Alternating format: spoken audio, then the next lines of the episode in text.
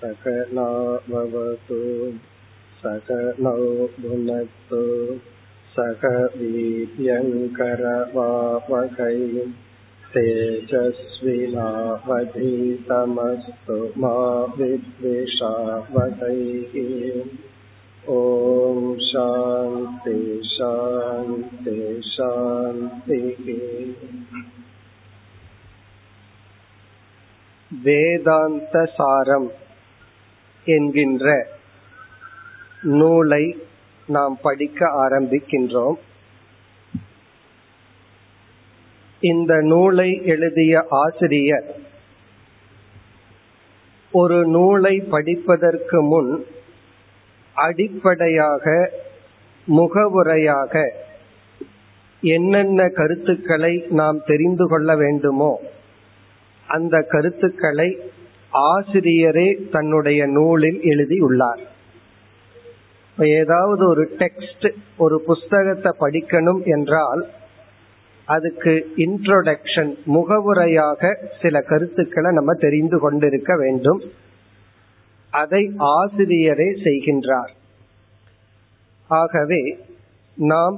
அதிகமான விளக்கமாக முகவுரை பார்க்காமல்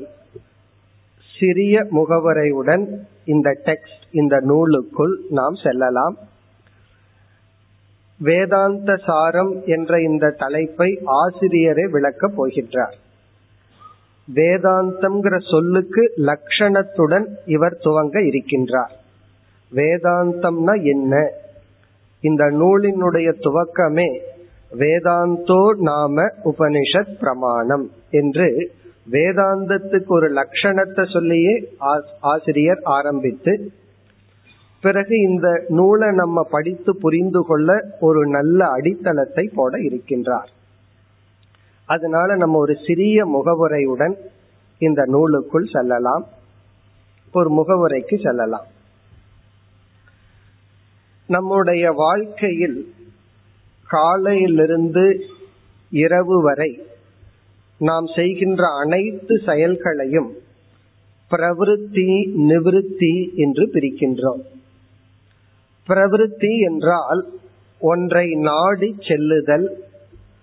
நிவிருத்தி என்றால் ஒன்றிலிருந்து விலகி செல்லுதல் இது நம்முடைய ஆக்டிவிட்டிஸ் நம்முடைய கர்ம செயல் நம்மிடமிருந்து உருவாகின்ற அனைத்து செயல்களையும் ஒன்னா பிரவருத்தின்னு போடுவோம் அல்லது நிவிருத்தின்னு பிரிப்போம் இப்ப வீட்டிலிருந்து இங்க வர்றது பிரவருத்தி வந்து நம்ம பாடம் கேட்டுட்டு மீண்டும் வீட்டுக்கு போறது இந்த இடத்திலிருந்து நிவிருத்தி அப்படி எதையாவது ஒன்றை அடைவதற்காக முயற்சியில இருப்போம் பிறகு ஒன்றிலிருந்து விலகி வருகின்ற முயற்சியில இருப்போம் ஒருவர் வந்து ஆறு மாசமா புதிய கார் வாங்கணுங்கிற பிரவருத்தியில் இருப்பார் இனி ஒருவர் ஆறு மாசமா இருக்கிற காரை விற்கணுங்கிற பிரவருத்தில இருப்பார் அல்லது நிவர்த்தியில இருப்பார் இதுதான் நம்முடைய செயல்களை பிரவருத்தி நிவர்த்தின்னு பிரிக்கிறோம் பிறகு ஆப்ஜெக்ட் உலகத்தில் இருக்கிற பொருள்களை எடுத்துட்டோம் அப்படின்னா சாஸ்திரம் என்ன சொல்லுது அந்த பொருள்களிடத்தில் ஹானம் அல்லது உபாதானம்ங்கிறத நம்ம பண்ணிட்டு இருப்போம் உபாதானம்னா ஒரு பொருளை எடுக்கிற முயற்சியில் இருப்போம் ஹானம்னா ஒரு பொருளை விடுற முயற்சியில் இருப்போம் ஹானம்னா நம்ம கிட்ட இருக்கிற பொருளை டிஸ்போஸ் பண்றது வேண்டான்னு ஒதுக்கிறது உபாதானம்னா ஒரு புதிய பொருளை எடுத்து கொள்ளுதல் ஒரு புதிய வீடு வாங்குவோம் அல்லது ஒரு இருக்கிற வீட்டை நம்ம டிஸ்போஸ் பண்ணி விற்போம் அப்புறம் வஸ்து இடத்துல நமக்கு இருக்கிற ஆட்டிடியூடு வந்து ஹானம் உபாதானம் செயல்களை வந்து பிரவருத்தி நிவிருத்தின்னு பிரிக்கிறோம் இனி அடுத்தது பார்த்தா பீயிங்ஸ் மற்ற உயிரினங்கள் ஹியூமன் பீயிங்ஸ் உயிரினங்கள் இடத்துல நமக்கு ராகக துவேஷக சில பேர்த்திடம் வெறுப்பு இருக்கு சில பேர்த்திடம் நமக்கு வெறுப்பு இருக்கு இப்ப ராகத்வேஷம் விருப்பு வெறுப்புங்கிறது உயிரினங்களிடத்தில் உறவுகளிடத்தில் பொருள்களிடத்துல எடுத்துக்கிறது அல்லது நீக்குதல் செயல் வந்து பிரவருத்தி நிவிருத்தி இப்படி இருக்கு அப்ப கர்ம வஸ்து ஜீவகன்னு மூணு எடுத்துட்டோம்னா செயல்கள் வந்து பிரவருத்தி நிவிருத்தியா இருக்கு பிறகு வந்து பொருள்கள் வந்து எடுக்கிறது விடுறதா இருக்கு பீயிங்ஸ் உயிரினங்கள் இடத்துல விருப்பு வெறுப்பா இருக்கு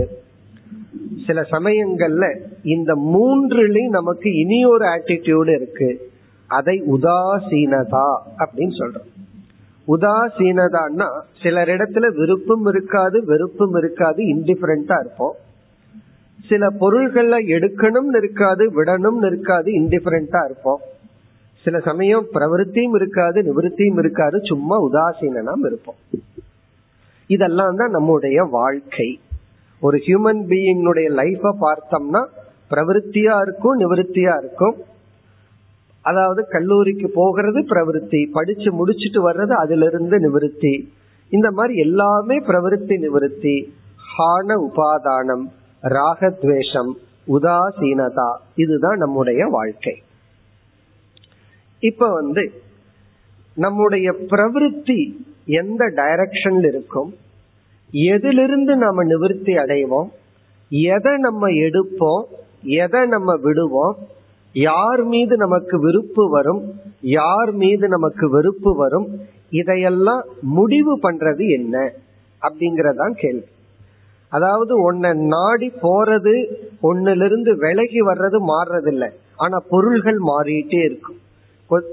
பிரவருத்திக்குரிய பொருள் நிவர்த்திக்குரிய பொருள் மாறிட்டே இருக்கும் ஆனா இவைகள் மாறாமல் இருக்கும் இது வந்து மூலம் என்ன எது நமக்கு ஃபோர்ஸ் எது நம்ம வந்து இத நோக்கி போலாம் இத விட்டு வரலாம் இதை எடுத்துக்கலாம் இதை விடலாம் இவரை நேசிக்கலாம் இவரை துவேஷிக்கலாம் இதுக்கெல்லாம் மூலம் என்ன நமக்குள்ள இருக்கிற போர்ஸ் என்னன்னு கேட்டா வேறொரு இடத்துல சங்கரருடைய சிஷ்யர் ஒரு ஆச்சாரியார் வந்து ரொம்ப அழகா சொல்றார் நம்மை அறியாமல் நமக்கு எந்த சாஸ்திரமுமே சொல்லி கொடுக்காம நமக்குள் இருக்கிற ஒரு இரண்டு ஆட்டிடியூடு பாவனைன்னு சொல்ற ஒன்று வந்து சுக வர்தனம் சுக வர்தனம் வர்தனம் என்றால் வளர்த்தல் சுகம் என்றால் இன்பத்தை வளர்த்தி கொள்ளுதல் நம்மை அறியாம யாருமே சொல்லி கொடுக்காம நமக்குள் இருக்கிற போர்ஸ் என்ன அப்படின்னா எந்தெந்த இடத்துல எல்லாம் எங்கெல்லாம் நாம இன்பத்தை வளர்த்தி கொள்ள முடியும் இன்பத்தை அதிகரித்து கொள்ள முடியும் இது நமக்குள்ள இருக்கிற ஒரு ஆட்டிடியூட் இரண்டாவது வந்து துக்க வர்ஜனம் வர்ஜனம்னா நீக்குதல் துக்கம்னா துயரம் அதாவது துயரத்தை நீக்குதல் துக்க வர்ஜனம் சுக வர்தனம் வர்த்தனம் விருத்தி என்றால் வளர்ச்சி அப்ப அந்த ஆசிரியர் என்ன சொல்றார் அந்த ஆச்சாரியர் எந்த ஒரு சாஸ்திரத்தின் உபதேசம் இல்லாமல் எல்லா மனிதர்களும் குறிப்பாக சுகத்தை வளர்த்தி கொள்வதிலும் துயரத்தை குறைத்து கொள்வதிலும் தான் லட்சியமாக குறியாக இருக்கின்றார்கள் நம்ம என்னமோ சொல்லலாம் எனக்கு இதுதான் கோல் இதுதான் லட்சியம் என்ன வேணாலும் சொல்லலாம் ஆனா நம்ம எரியாமல் நம்முடைய லட்சியம் என்னன்னா இன்பத்தை வளர்த்தி கொள்ளுதல் துயரத்தை தவிர்த்தல் இது வந்து சாஸ்திரம்ங்கிறதே ஒருத்தன் ஏற்றுக்கொள்ளாம நாஸ்திகனா இருக்கலாம் இறைவனை ஏற்றுக்கொள்றவனா இருக்கலாம் ஏற்றுக்கொள்ளாதவனா இருக்கலாம் நம்மளுடைய இன்னர் லட்சியம் என்ன யாருமே சொல்லி கொடுக்காம நமக்குள்ள என்ன நடக்குதுன்னா இன்பத்தை வளர்த்தி கொள்ளுதல் அல்லது ரெண்டு இன்பம் முன்னாடி இருந்தா அதிகமான இன்பத்தை நம்ம தேர்ந்தெடுக்கிறோம் ரெண்டு ஸ்வீட் முன்னாடி வச்சா நமக்கு எந்த இனிப்பு அதிகமா பிடிச்சிருக்கிறோ அதை எடுப்போம் ரெண்டு கஷ்டம் முன்னாடி வந்து நின்னா எந்த கஷ்டம் வந்து குறைவா இருக்குமோ வேற வழி இல்லாம அந்த கஷ்டத்தை தேர்ந்தெடுப்போம் இது மனுஷன் மட்டுமல்ல அந்த ஆச்சாரியார் சொல்றாரு மிருகத்துக்கும் இதுதான் ஒரு மாடு முன்னாடி காஞ்ச புள்ளையும் பச்சை புள்ளையும் வச்சு அது என்ன பண்ணும் அது வந்து காஞ்ச புள்ள விட்டுட்டு பச்சை புள்ள சாப்பிடும் காரணம் அது அதிக இன்பத்தை நாடு இந்த ரெண்டையும் சாப்பிட்டுருக்கு அதுக்கு தெரியுது எதை சாப்பிட்டா அதிக இன்பம் பிறகு அதே மாடை நம்ம வண்டியில வச்சு அதை அடிச்சு ஓட்டும் போது அது நின்னோம் அப்படின்னா அதிக துக்கம் வருது அதனால குறைவான துக்கமா ஓடுறத பண்ணுவோம் அப்படின்ட்டு அது பண்ணுது ரெண்டு துயரத்துக்குள்ள அதுவே சூஸ் பண்ணிக்குது நின்னோன்னா அதிக துக்கம் வருது அடிக்கிறான் அதனால ஓடிட்டு இருந்தாலும் பரவாயில்ல அப்படி ஆகவே மிருகங்கள் மனிதர்கள் இவைகள் எல்லாமே இதைத்தான் நாடுகின்றார்கள் இன்பம்னு ஒண்ணு கிடைச்சா அதை எப்படி வளர்த்தி கொள்ளுதல் துன்பம்னு ஒண்ணு வந்தா அதை எப்படி குறைத்து கொள்ளுதல் இப்ப இந்த லட்சியத்தை எந்த சாஸ்திரமும் நமக்கு போதிக்க வேண்டிய அவசியம் கிடையாது எந்த சாஸ்திரம் வந்து இதுதான் உன்னுடைய லட்சியம் நீ இன்பத்தை வளர்த்தி கொள்ளணும் துன்பத்தை குறைச்சுக்கணும்னு சொல்லி கொடுக்க வேண்டாம் ஏன்னா அது சொல்லி கொடுக்காம மனுஷன் மட்டுமல்ல எல்லா உயிரினங்களுக்கும் இது இயற்கையா இருக்கு ஆகவே இந்த இத வந்து ஞாத புருஷார்த்தம் அப்படிங்கிற பேர்ல குறிக்கிறோம் ஞாத புருஷார்த்தம் புருஷார்த்தம்னா லட்சியம் ஞாதம்னா நமக்கு தெரிஞ்ச லட்சியம் தெரிஞ்ச லட்சியத்தை எதுக்கு சாஸ்திரம் வந்து நமக்கு சொல்லி கொடுக்கணும் இப்ப ஞாத புருஷார்த்தம் என்னன்னா ஞாத்தம்னா அறிந்த புருஷார்த்தம்னா நம்முடைய லட்சியம் நாம விரும்புறது இப்ப தெரிஞ்ச லட்சியம் வந்து இன்பத்தை வளர்த்துதல் துன்பத்தை குறைத்து கொள்ளுதல் இனி மனிதனுடைய வாழ்க்கைக்கு வந்தோம்னா மனிதனுக்கு இதுதான் லட்சியம்னு யாரு சொல்லிக் கொடுக்காம அவனுக்கு தெரிஞ்சாலும் இந்த லட்சியத்துக்கான பாதை மனிதனுக்கு பல சமயத்துல தெரியறதில்லை இல்லை அதனாலதான் என்ன செய்தா இன்பம் வளரும் என்ன செய்தா துன்பம் குறையும்ங்கிறது தெரியாம என்ன இவ செய்யற செயல் இருக்கிற இன்பத்தை குறைச்சு இருக்கிற துன்பத்தை அதிகப்படுத்தி கொள்கின்றான் இவனுக்கு பாதை தெரியவில்லை என்ன செஞ்சா இன்பத்தை வளர்த்திக்கலாம் என்ன செஞ்சா துயரத்தை குறைச்சிக்கலாங்கிற அறிவு மனிதனுக்கு இல்லாம பல சமயங்கள்ல தவறான அறிவை தவறான முடிவை செஞ்சு இவன் என்ன செய்து கொள்கின்றான் துயரத்தை வளர்த்தி கொண்டு இன்பத்தை குறைத்து கொண்டு இருக்கின்றான் இதையும் நம்ம வாழ்க்கையில பாக்கிறோம் இதற்கு காரணம் என்னன்னா இவனுக்கு புருஷார்த்தத்தை யாரும் சொல்லிக் கொடுக்கல லட்சியத்தை சொல்லிக் கொடுக்கல லட்சியத்துக்கான பாதை மனிதனுக்கு தெரியவில்லை அப்ப வந்து ஒருத்தன் வந்து சொல்லி கொடுக்கணும் ஏன்னா பாதை தெரியாம இருக்கு அதனாலதான் பார்த்தோம்னா பல தீய பழக்கங்கள் மது அருந்துதல் புகைப்பிடித்தல் இதெல்லாம் பார்த்தோம்னா இவன் என்ன நினைக்கிறான் இதெல்லாம் நமக்கு சுகத்தை அதிகப்படுத்தும் துயரத்தை குறைக்கும்னு நினைச்சு அந்த நேரத்துல சுகம் கொஞ்சம் அதிகமா தெரியுது ஆனா நிரந்தரமா அதிகமான துக்கத்தை இது கொடுக்க கூடியதுங்கிறது தெரிந்தும் அல்லது தெரியாமலும் அவன் என்ன செய்து கொள்கின்றான் தன்னுடைய லட்சியத்துக்கு தானே தடையாக இருக்கிறான் நாம உண்மையிலேயே எதை விரும்புறோம் இன்பத்தை வளர்த்தணும் துன்பத்தை குறைக்கணும் இதுக்கு யார் தடையா இருக்காருன்னா நம்மளே தடையா இருக்கிறோம் நாமளே நமக்கு துயரத்தை வளர்த்தி இன்பத்தை குறைச்சுக்கிறோம் அல்லது அதுல இருந்து இன்பத்தை முழுமையா எடுக்கிறது இல்லை அப்பொழுதுதான் ஒரு சாஸ்திரம் வந்து உனக்கு லட்சியம் இதுன்னு தெரிஞ்சாலும் அதற்கான பாதை தெரியவில்லை என்று அந்த பாதையை பற்றிய ஞானத்தை கொடுக்குது அப்படி கொடுக்கிற சாஸ்திரம் தான் வேதாந்த சாஸ்திரம் வேதாந்தம்ங்கிறது ஒரு சாஸ்திரம் அந்த வேதாந்தம் என்ன பண்ணுதுன்னா நமக்கு ஏற்கனவே தெரிஞ்ச ஒரு லட்சியத்திற்கு ஒரு பாதையை நமக்கு காட்டி கொடுக்கிறது பாதைய பற்றிய ஞானத்தை கொடுக்கிறது வேதம் அல்லது வேதாந்தம் அல்லது அதுதான் ஒரு சாஸ்திரம் இப்ப பிசிக்ஸ் அப்படிங்கிறது ஒரு சாஸ்திரம் கெமிஸ்ட்ரிங்கிறது ஒரு சாஸ்திரம் எ புக் இப்ப கெமிஸ்ட்ரி பிசிக்ஸ்னா நம்ம என்ன புரிஞ்சுக்கிறோம் அது ஒரு புஸ்தகம் அதற்குள்ள போனா நமக்கு அறிவு கிடைக்கும் எதை பற்றி அறிவு கிடைக்கும் அந்த டைட்டிலே நமக்கு காமிச்சு கொடுத்துரும் இதை பற்றி அறிவு நமக்கு கிடைக்கும்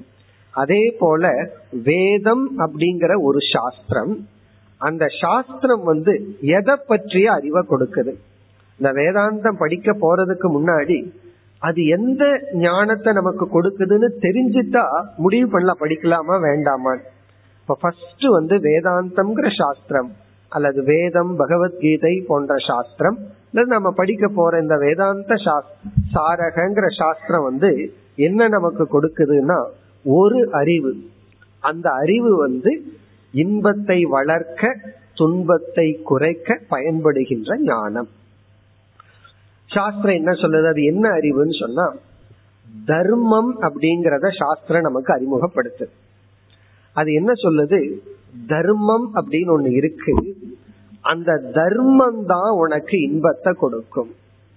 உன்னுடைய உழைப்பு முயற்சி பொருள்களை கொடுக்கலாம் ஒருத்த வந்து ரொம்ப முயற்சி பண்ணி உழைத்து சாதாரணமா ஒரு குடிசையில் இருந்தவன் ஒரு கோபுரம் வரைக்கும் அல்லது ஒரு பெரிய பங்களாவோ ஒரு ஒரு பெரிய வீடோ கட்டலாம் எத்தனையோ பொருள்களை வாங்கலாம் அது முயற்சியில நடக்கும் ஆனா உனக்கு ஆனந்தம் இன்பம்னு ஒண்ணு வந்து அது அது அதிகரிக்க வேண்டும் என்றால் அதுக்கு தர்மம்ங்கிறது ஒன்று இருக்கு அதுதான் உனக்கு இன்பத்தை கொடுக்கும்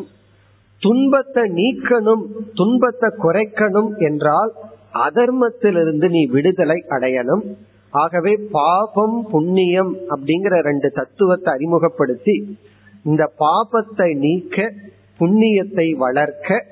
சாஸ்திரம் வந்து நமக்கு ஒரு ஞானத்தை கொடுக்கின்றது அப்ப வேதாந்த சாஸ்திரம் கொடுக்கிற வேதாந்தம்ங்கிற ஒரு புக் அந்த ஒரு நூல் நமக்கு கொடுக்கிற முதல் ஞானம் வந்து தெரிந்த புருஷார்த்தத்துக்கான சாதனை ஞாத புருஷார்த்த சாதன ஞானம் ஞாத புருஷார்த்தம்னா நமக்கு தெரிஞ்ச லட்சியத்திற்கான சாதனையை சொல்லு அதை நம்ம உள்ள போகும்போது பார்ப்போம் ஆரம்பத்திலேயே இதெல்லாம் பார்க்க போறோம் இந்த டெக்ஸ்ட் ஆரம்பிச்ச கொஞ்ச நேரத்திலேயே இதை இப்படிங்கிறது இந்த கனெக்ஷனை உள்ள பார்ப்போம் இனி இரண்டாவது வந்து நமக்கு தெரிஞ்ச லட்சியத்தை சொல்லாம அந்த லட்சியத்திற்கான பாதை தெரியாம நம்ம தவறா பயன்படுத்தி கஷ்டப்பட்டு இருக்கும் போது ஞானத்தை கொடுத்துருது பிறகு இந்த வேதாந்த சாரம் அல்லது வேதாந்த சாஸ்திரம் கொடுக்கிற இரண்டாவது ஞானம் வந்து அஜாத புருஷார்த்த ஞானம் நமக்கு தெரியாத லட்சியத்தை பற்றிய அறிவை இது நமக்கு கொடுக்க நமக்கு தெரிஞ்சதெல்லாம் என்ன இன்பத்தை வளர்த்திக்கணும் துன்பத்தை குறைச்சிக்கணும் அவ்வளவுதான் பிறகு நமக்கு தெரியாத ஒரு லட்சியத்தையும் இந்த சாஸ்திரம் நமக்கு ஞாபகப்படுத்துகிறது அதான் அஜாத புருஷார்த்த ஞானம் அஜாதம்னா நமக்கு தெரியாது கொஞ்சம் யோசிச்சா தெரிய வந்துடும் தெரிய வந்தாலும் அப்படி ஒண்ணு இருக்கான்னு சந்தேகம் வந்துடும் சிலதெல்லாம் கற்பனை பண்ணலாம் இந்த சயின்ஸ் பிக்ஷன் சொல்லி எத்தனையோ பிக்ஷன் கதைகள் படம் எல்லாம் இருக்கு கற்பனை தான் அதே போல கற்பனையில வரலாம் ஆனா நமக்கு ஒரு சந்தேகம் வந்துடும் நிஜமாலுமே அப்படி இருக்கான்னு அப்ப சாஸ்திரம் வந்து அப்படி ஒரு புருஷார்த்தத்தை அறிமுகப்படுத்து இப்ப முதல் சாஸ்திரம் நமக்கு கொடுக்கிற ஞானம் தெரிந்த இலக்குக்கான சாதனைய பற்றிய ஞானம் இரண்டாவது தெரியாத ஒரு இலக்கை நமக்கு அறிமுகப்படுத்துகிறது அந்த தெரியாத இலக்கு என்னன்னா நம்ம என்ன தெரிஞ்சு வச்சிருக்கிறோம் ஆனந்தத்தை இன்பத்தை வளர்த்தனும் வளர்த்தனும் சாஸ்திரம் வந்து இனி ஒரு லட்சியத்தை அறிமுகப்படுத்துது அந்த ஒரு ஆனந்தம் அல்லது சுகம் என்பது முழுமையான மேலும் வளர்ச்சிக்கு உட்படாத ஒரு ஆனந்தம் நம்ம வந்து வளரணும் வளரணும்னு நினைச்சிட்டு இருக்கிற இன்க்ரீஸ் பண்ணணும்னு நினைக்கிறோம் சாஸ்திரம் ஒரு ஆனந்தத்தை அறிமுகப்படுத்துது அந்த ஆனந்தத்தை நீ அடைஞ்சினா அந்த ஆனந்தம் பூர்ணமானது நிறைவானது நித்தியமானது அது வளர்ச்சிக்கு உட்படாதது அதுக்கு மேல அங்க வளராதுன்னு அர்த்தம் வளராத ஆனந்தம் அப்படின்னு என்ன அர்த்தம் நிறைவான ஆனந்தம் அதை அடைஞ்சா அதுக்கு மேல வளரணுங்கிற எண்ணம் கூட வராது பூர்ண ஆனந்தம் அந்த பூர்ண ஆனந்தம் எத்தனை நாளைக்கு எனக்கு கிடைக்கும்னா அது பேர் பூர்ணம் அல்ல அது வந்து நித்தியமா இருக்கணும் நித்தியம்னா சத்து என்னைக்கு இருக்கின்ற பூர்ணமான ஒரு ஆனந்தம் அப்படிங்கிற லட்சியத்தை சாஸ்திர அறிமுகப்படுத்துது அதத்தான் மோக்ஷம் வீடு பேரு அப்படின்னு சொல்றோம் இப்ப மோக்ஷங்கிற புருஷார்த்தத்தை சாஸ்திரம் நமக்கு ஞாபகப்படுத்துது சில சமயம் இதையும் கூட ஓரளவுக்கு நம்ம யூகிக்கலாம் இப்படி நான் வந்து இன்பத்துக்கு வேட்டையாடிட்டே இருக்கேன் ஏதாவது ஒரு இன்பம் இருக்கா அதை அடைஞ்சா அதுக்கு மேல நான் தேடாம இருக்கிற மாதிரி ஒரு இன்பம் இருக்கான்னு கற்பனை பண்ணலாம் ஆனா நமக்கு சந்தேகம் வரும் நான் வேற கற்பனை பண்ணி வைக்கிறேன் என்ன ஒரு ஒரு சயின்டிஸ்ட் வந்து இந்த காடுங்கிற தாட் வந்து உனக்கு ஒரு செக்யூரிட்டி கொடுக்குது அதனாலதான் காடுங்கிற கான்செப்டே மனுஷன் படைச்சா அப்படி ஒருத்தர் இல்லைன்னு சொன்ன அதே போல நம்ம மைண்ட்ல வந்து ஏதாவது ஒரு இன்பம் வந்து அது நிலையா இருந்துட்டா நல்லா இருக்குமே அது ஒரு சைக்கலாஜிக்கல் சொல்யூஷன் கொடுக்குதே அல்லது கம்ஃபர்ட் கொடுக்குதேன்னு ஒரு சந்தேகம் வரலாம் அப்ப சாஸ்திரம் வந்து இது உன்னுடைய பிரமை அல்ல அப்படி ஒரு வஸ்து இருக்கு ஒன்றை நீ அடைஞ்சினா நீ பூர்ணமான ஆனந்தத்தை அடைஞ்சு ஒரு முழுமையான நிறைவை அடைவாய் அப்படி ஒரு தத்துவத்தை அப்படி ஒரு வஸ்துவ சாஸ்திர அறிமுகப்படுத்தி லட்சியத்தை அறிமுகப்படுத்துது இப்ப இரண்டாவது என்னன்னா தெரியாத லட்சியத்தை அறிமுகப்படுத்துகிறது இனி மூன்றாவது தெரிஞ்ச லட்சியத்துக்கே நமக்கு சாதனை தெரியல தெரியாத லட்சியத்துக்கு எப்படி சாதனை தெரியும் தெரிஞ்ச லட்சியத்துக்கே வழி தெரியாம கஷ்டப்பட்டுட்டு இருக்கும் பொழுது சாஸ்திரம் என்ன பண்ணுது சாஸ்திரம் அறிமுகப்படுத்திய பூர்ணமான ஆனந்த பிராப்தி அல்லது பிரம்ம பிராப்தி அல்லது இறைவனை அடைதல் இந்த லட்சியத்துக்கான சாதனா ஞானத்தையும் கொடுக்குது அப்போ அஜாத புருஷார்த்த சாதன ஞானம் இந்த மூன்று நமக்கு கிடைக்கிறது ஒரு சாஸ்திரத்திடம் இருந்து என்ன தெரிந்த லட்சியத்துக்கான சாதனை தெரியாத லட்சியத்தை பற்றிய ஞானம் அந்த தெரியாத லட்சியத்துக்கான சாதனையை பற்றிய ஞானம் இந்த மூன்று தான் நமக்கு வந்து சாஸ்திரத்திடமிருந்து கிடைக்குது இந்த மூன்றையும் கொடுக்கிற சாஸ்திரத்தை தான் நம்ம வேதம் அப்படின்னு சொல்றோம் இப்ப வேதம் அப்படிங்கிற ஒரு நூல் ரிக் யஜு சாம அதர்வனங்கிற நான்கு வேதங்கள் வந்து எந்த ஞானத்தை நமக்கு கொடுக்குது அப்படின்னு சொன்னா நாம உண்மையிலேயே எதை தேடிட்டு இருக்கிறோமோ அதற்கு ஒரு சாதனையை காட்டி கொடுக்குது பிறகு நமக்கு தெரியாத ஒன்றை அறிமுகப்படுத்தி அந்த வஸ்துவை பற்றிய ஞானத்தை கொடுக்குது அதற்கு பிறகு அதையும் அடைய சாதனையை கொடுக்கின்ற இப்படி கொடுக்கிற சாஸ்திரம் வேதம் அந்த வேதத்தை நம்ம இரண்டா பிரிச்சிடறோம் கர்ம காண்டம் ஞான காண்டம்னு வேதத்தை இரண்டா பிரிக்கிறோம் வேதத்தினுடைய முதல் பகுதி அத கர்ம காண்டம்னு சொல்றோம் இந்த கர்ம காண்டம் என்ன செய்கின்றது நமக்கு தெரிஞ்ச சாதனை இருக்கே இன்பத்தை வளர்த்திக்கிறதுக்கும் துன்பத்தை குறைச்சிக்கிறதுக்கும் ஆன சாதனையை கொடுக்கின்றது அப்ப கர்ம காண்டத்துக்குள்ள போனா நமக்கு என்ன கிடைக்கும்னா விதவிதமான இன்பங்களை நம்ம வளர்த்திக்கலாம் அல்லது இந்த உலகத்திலிருந்து எப்படியெல்லாம் இன்பத்தை அடையலாமோ அதற்கான சாதனைகள் யாகங்கள் தியான வகைகள் இவைகளை எல்லாம் நமக்கு கொடுத்து அது என்ன பண்ணுதுன்னா தர்மத்துல நம்ம ஈடுபடுத்தி இன்பத்தை வளர்த்த இல்ல சில கஷ்டங்கள் எல்லாம் வந்தா அத நிவாரணத்துக்கும் அது வந்து காரணமா இருக்கு ஞானத்தை கொடுக்குது இது வந்து கர்ம காண்டத்தினுடைய ஒரு முக்கிய முதல் பலன் பிறகு இந்த கர்ம காண்டம் இனி ஒன்னு பண்ணுது கர்ம காண்டத்துக்கு அந்த கர்ம காண்டத்தை நம்ம டூ இன் ஒன்னு சொல்றோம் அதுக்கு வந்து ரெண்டு பர்பஸ் ஒரு பர்பஸ் வந்து நமக்கு இன்பத்தை வளர்த்தது துன்பத்தை குறைச்சிக்குது இதுக்கு வந்து கடவுளை அடையிறதோ ஆன்மீகம்னே சொல்ல வேண்டாம் இதெல்லாம் ரிலீஜியஸ் லெவல்ல நடக்குது ரொம்ப பேர் அதிலேயே இருப்பார்கள் கர்ம காண்டத்தினுடைய முதல் பலனைத்தான் பலர் அனுபவிப்பார்கள் ஜோதிடம் பார்க்கறது ஏதாவது ஒரு கஷ்டம் வந்துட்டு இருந்ததுன்னு சொன்னா கர்ம காண்டத்துல ஏதாவது பரிகாரத்தை எடுத்துட்டு நம்ம துன்பத்தை குறைச்சிக்கிறது ஒரு புதிய புண்ணியத்தை பண்ணி துன்பத்தை நீக்கிறது பிறகு ஒரு ஒரு யாகம் ஏதாவது பண்ணி இன்பத்தை வளர்த்திக்கிறது சில பேர் வந்து வியாபாரம் நல்லா போயிட்டு இருக்கும் ஒரு ஹோமம் பண்ணா இன்னும் கொஞ்சம் நல்லா வரும்னா அந்த ஹோமத்தை பண்ணி வளர்த்திக்கிறோம் இது கர்ம காண்டத்தினுடைய ஒரு போர்ஷன் ஒரு பகுதி அல்லது ஒரு பலன் இனி இரண்டாவது பலன் என்ன என்றால் இந்த கர்மகாண்டம் என்ன செய்கின்றது இந்த வேதம்ங்கிற சாஸ்திரம் நமக்கு தெரியாத லட்சியத்தை அறிமுகப்படுத்தியது அல்லவா அந்த தெரியாத லட்சியத்துக்கான சாதனையையும் அறிமுகப்படுத்தியது அப்ப வேதம் வந்து மூணு நமக்கு சொல்லி இருக்கு தெரிஞ்சதனுடைய சாதனை தெரியாதத ஒன்னு அறிமுகப்படுத்தி அந்த தெரியாத ஒன்னு அடையிறதுக்கு ஒரு சாதனை சொல்லுச்சு அந்த சாதனைய வந்து நம்ம இந்த இடத்துல சுருக்கமா ஞானம் அப்படின்னு சொல்றோம் இப்ப ஞானம் ஒரு விதமான அறிவை வேத வேதாந்த நமக்கு கொடுத்து அந்த அறிவின் மூலமா அந்த பூர்ணமான பிரம்மத்தையோ அல்லது ஆனந்தத்தையோ நம்ம அடையணும் ஆனா அந்த அறிவை நம்ம அடையணும் அப்படின்னா அந்த அறிவை அடையிறதுக்கு சில தகுதிகள் நமக்கு தேவைப்படுகிறது அந்த தகுதிகள் இருந்தாதான் நம்மால அந்த அறிவை அடைய முடியும் அதை தகுதிப்படுத்துறது கர்மகாண்டத்தினுடைய இரண்டாவது முக்கிய பலன் இப்ப கர்மகாண்டம் என்ன பண்ணுது வேதத்தினுடைய முதல் பகுதி வேதத்தினுடைய முதல் பகுதி வந்து இன்பத்தை வளர்த்துறதுக்கு பயன்படுது அது ஒன்று பிறகு இரண்டாவது என்ன பண்ணுதுன்னா வேதாந்தம் அறிமுகப்படுத்திய பூர்ணமான அல்லது மோக்ஷங்கிற ஒரு லட்சியத்துக்கு நம்மை தகுதிப்படுத்துகின்றது அப்ப கர்ம காண்டத்தின் மூலமா நாம் ஒரு தகுதியை அடையிறோம் ஒரு விதமான குவாலிபிகேஷன் இதை எப்படி சொல்லலாம் ஒருத்தர் வந்து ஒரு சப்ஜெக்ட்ல பிஹெச்டி பண்ணணும் டாக்டரேட் பண்ணணும்னு சொன்னா அதுக்கு என்ன தகுதி இருக்கு நீ அந்த சப்ஜெக்ட்ல மாஸ்டர் டிகிரிய முடிச்சிருக்கணும் அது யூஎஸ்ல போய் பிஹெச்டி பண்ணணும்னா இங்க இருக்கிற மாஸ்டர் டிகிரி போதாதான் அங்க போய் ஏதோ கொஞ்சம் படிச்சு அந்த ஒரு இதுக்கு நீ உன்னை தயார்படுத்திட்டா தான் இவ்வளவு ஞானம் உனக்கு இருந்தா தான்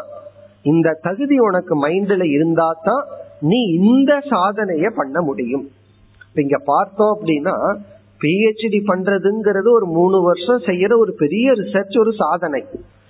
அந்த சாதனைக்கு உனக்கு மைண்ட் இந்த அளவுக்கு குவாலிஃபை ஆயிருக்கணும் அதே போல வேதாந்தம்ங்கிற சாஸ்திரம் வேதத்தினுடைய கடைசி பகுதி வேதாந்த சாஸ்திரம் அந்த ஞான காண்டம்னு சொன்னோம் அந்த வேதாந்தம்ங்கிற சாஸ்திரம் என்ன பண்ணதுன்னா தான் அறிமுகப்படுத்திய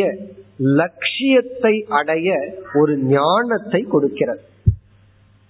இது வந்து ஒரு பெரிய பிசிக்ஸ் புக் மாதிரி அதை நம்ம படிச்சோம் சிஸ்டமேட்டிக்கா படிச்சோம்னா ஒரு ஞானம் நமக்கு கிடைக்கும் அந்த ஞானத்தின் மூலமா அந்த லட்சியத்தை நம்ம அடையலாம் ஆனால்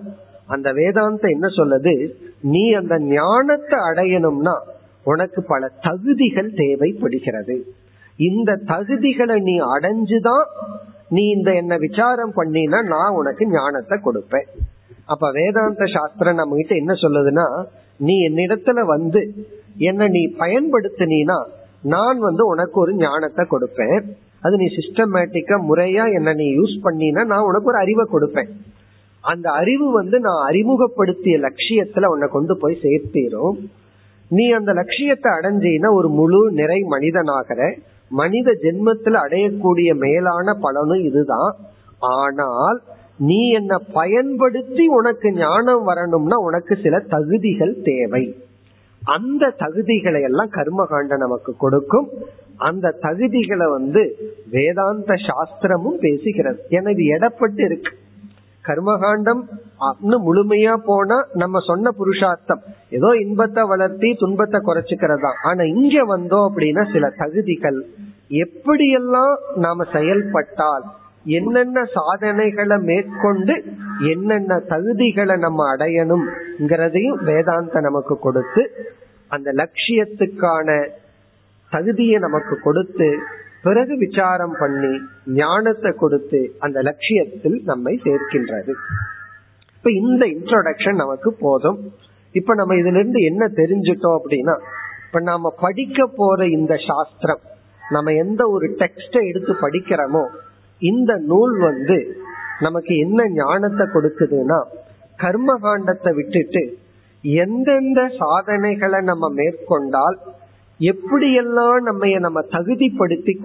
கொண்டால் நம்ம ஒரு விசாரம்ங்கிறத ஒன்ன மேற்கொண்டா ஒரு ஞானம் கிடைக்கும் அந்த ஞானத்துல மனிதனுடைய மேலான லட்சியம் அல்லது பூர்ணமான ஆனந்தத்தை அடைய முடியுமோ அந்த ஞானத்துக்கான தகுதி என்னென்ன தகுதி எப்படி அடையணுங்கிறது இந்த நூல் நமக்கு கொடுக்குது பிறகு இதுல ஒரு பெரிய விசாரத்தை நம்ம பண்ண போறோம் அந்த விசாரத்தின் பலன ஒரு ஞானம் வரும் அந்த ஞானம் நமக்கு மோக்ஷம் அல்லது பிரம்ம அல்லது ஈஸ்வரன் அதை அடைய நமக்கு நேரடியாக உதவி செய்யும் இதுல இருந்து நம்ம என்ன தெரிஞ்சிட்டோம் அப்படின்னா இப்ப நம்ம வந்து எப்படி காலேஜ்ல எல்லாம் போய் ஹையர் ஸ்டடீஸ்ல ஒரு புக்கை எடுத்து படிப்போமோ அதே போல ஒரு புக்கை இப்ப நம்ம எடுத்து படிக்கிறோம் ஒரு சாஸ்திரம் அந்த புக்கை தான் சாஸ்திரம்னு சொல்றோம் அந்த சாஸ்திரம் நமக்கு என்னென்னலாம் கொடுக்க போகுதுன்னு சொன்னா ஒரு ஞானம் அந்த ஞானம் வந்து என்னென்ன சாதனைகள் எல்லாம் நமக்கு தேவை இந்தந்த சாதனைகள் நமக்கு இருந்தால் அந்த சாதனைகளை எப்படி அடையிறது அதையும் இந்த ஆசிரியர் அழகா சொல்லி இருக்கார் இந்தந்த மீன்ஸ்ல இந்த சாதனையை நீ அடையணும் இந்த சாதனையை நீ அடைஞ்சு பிறகு ஒரு விசாரம் பண்ணணும் அந்த விசாரத்தை இங்க சொல்லி இருக்கார் இப்படிப்பட்ட விசாரத்தை நம்ம செய்தோம்னா நாம் இப்படிப்பட்ட பலனை அடைவோம் அதுதான் இந்த நூல்ல இருந்து நமக்கு கிடைப்பது மீது எல்லாமே இந்த டெக்ஸ்ட்லயே நம்ம தெரிஞ்சுக்க போறோம் இந்த நூலை படிக்க ஆரம்பிச்சோம்னா இதனுடைய இன்ட்ரோடக்ஷன் வந்து நம்ம அதுல முழுமைப்படுத்திவிடும் அதனால நம்ம அதிகமான இன்ட்ரோடக்ஷன் அவசியம் கிடையாது இனி இந்த நூலுக்கான இன்ட்ரோடக்ஷனுக்குள்ள போவோம் நம்ம ஜெனரல் இன்ட்ரோடக்ஷன் பார்த்தோம் நம்ம படிக்க போற புஸ்தகம் என்ன ஞானத்தை கொடுக்கணும் பார்ப்போம் இனி நூல் அமைப்பு நூல் அமைப்புன்னு எப்படி இந்த நூல் அமைஞ்சிருக்கு அப்படின்னு பார்க்கிறோம் ஒரு ஐநூறு வருடத்துக்கு முன்னாடி சதானந்தர்னு ஒரு மகாத்மா இருந்தார் அவர் எழுதிய நூல் தான் வேதாந்த சாரம் அவரை பற்றி அதிக டீட்டெயில் நமக்கு தெரியல ஐநூறு வருடத்துக்கு முன்னாடி இருந்த ஒரு மகாத்மா அவர் எழுதின நூல் வந்து வேதாந்த சாரம் இவர் வந்து இந்த நூலை வந்து ஒரு உரைநடைய எழுதியிருக்கார் ப்ரோஸ் ஆர்டர் பிரிண்ட் பண்ணோம்னா ஒரு இருபது பக்கம் இருபத்தஞ்சு பக்கத்துக்குள்ள அடங்கும் அப்படி ஒரு ப்ரோஸ் ஆர்டரா எழுதியிருக்க நம்ம பகவத்கீதையில ஒரு ஸ்லோகமா படிச்சோம் உபனிஷத்துக்குள்ள போன மந்திரமா இருக்கும் இப்ப விவேக சூடாமணி இது போன்ற பஞ்சதசி போன்ற நூல்கள் எல்லாம் ஸ்லோகா பாம்ல இருக்கு இவர் வந்து ஒரு உரைநடைய எழுதியிருக்கார் பின்னாடி வந்த மகாத்மாக்கள் என்ன செய்தார்கள் அது அப்படியே உரைநடையா இருந்தத ஆறு சாப்டரா இதை பிரித்துள்ளார்கள் இந்த டெக்ஸ்ட வந்து சிக்ஸ் சாப்டரா பிரிச்சிருக்காங்க எதன் அடிப்படையிலனா டாபிக் அடிப்படையில் தலைப்பின் அடிப்படையில ஆறு சாப்டரா பிரிஞ்சிருக்கு இந்த ஆறு சாப்டர் என்ன செய்துள்ளார்கள் ஒவ்வொரு விளக்க ஆசிரியர்கள் ஒவ்வொரு செக்ஷனா பிரிச்சிருக்காங்க இதுக்கு வந்து பல விளக்கங்கள் இருக்கு பல சமஸ்கிருத கமெண்ட்ரி எல்லாம் இருக்கு பல பேர் இந்த சமஸ்கிருதத்திலேயே இந்த நூலை விளக்கி உள்ளார்கள் இந்த சில பேர் ஒரு டெக்ஸ்டை எடுத்துட்டு தான் சமஸ்கிருதத்தை விளக்குனா அத கமெண்ட்ரிய அவங்க பேரெல்லாம் கொடுப்பாங்க தானே ஒரு விளக்கம் கொடுத்து அந்த விளக்கத்துக்கு பேர் இருக்கு சுபோதினி சாரபோதினி வித்வந்த் மனோரஞ்சினி இப்படி எல்லாம் பேர் இருக்கு இந்த நூலை எழுதின மகாத்மாக்கள் பின்னாடி வந்த ஆச்சாரியர்கள் எல்லாம் இந்த நூலுக்கு நல்ல விளக்கம் எழுதி உள்ளார்கள் இப்ப அந்த விளக்கத்துல நமக்கு மீண்டும் தெரியுது ஆசிரியர் என்ன அர்த்தத்துல இப்படி எல்லாம் சொல்லி இருக்கார் அப்படின்னு சொல்லி அந்த ஆசிரியர்கள் எல்லாம் என்ன செய்தார்கள் ஆறு அத்தியாயமா பிரிச்சு பிறகு வந்து பல செக்ஷனா பிரித்துள்ளார்கள் அதுல வந்து நம்ம இடத்துல இருக்கிற ஆங்கில புஸ்தகமும் சரி தமிழ் புக்கும் சரி நான் உங்களுக்கு கொடுத்ததுல இருநூத்தி இருபத்தி ஏழு செக்ஷனா பிரிக்கப்பட்டுள்ளது இங்க செக்ஷன் அப்படின்னா ஒரு வரி ஒரு செக்ஷனா இருக்கலாம் அல்லது ஒரு பேராகிராஃப் ஒரு செக்ஷனா இருக்கலாம் அதுவும் டாபிக் தகுந்த மாதிரி அது கரெக்டா தமிழ் இங்கிலீஷ் புக்ல கரெக்டா இருக்கு இருநூத்தி இருபத்தி ஏழு செக்ஷனா பிரியப்பட்டுள்ளது ஆறு சாப்டரா பிரிந்துள்ளது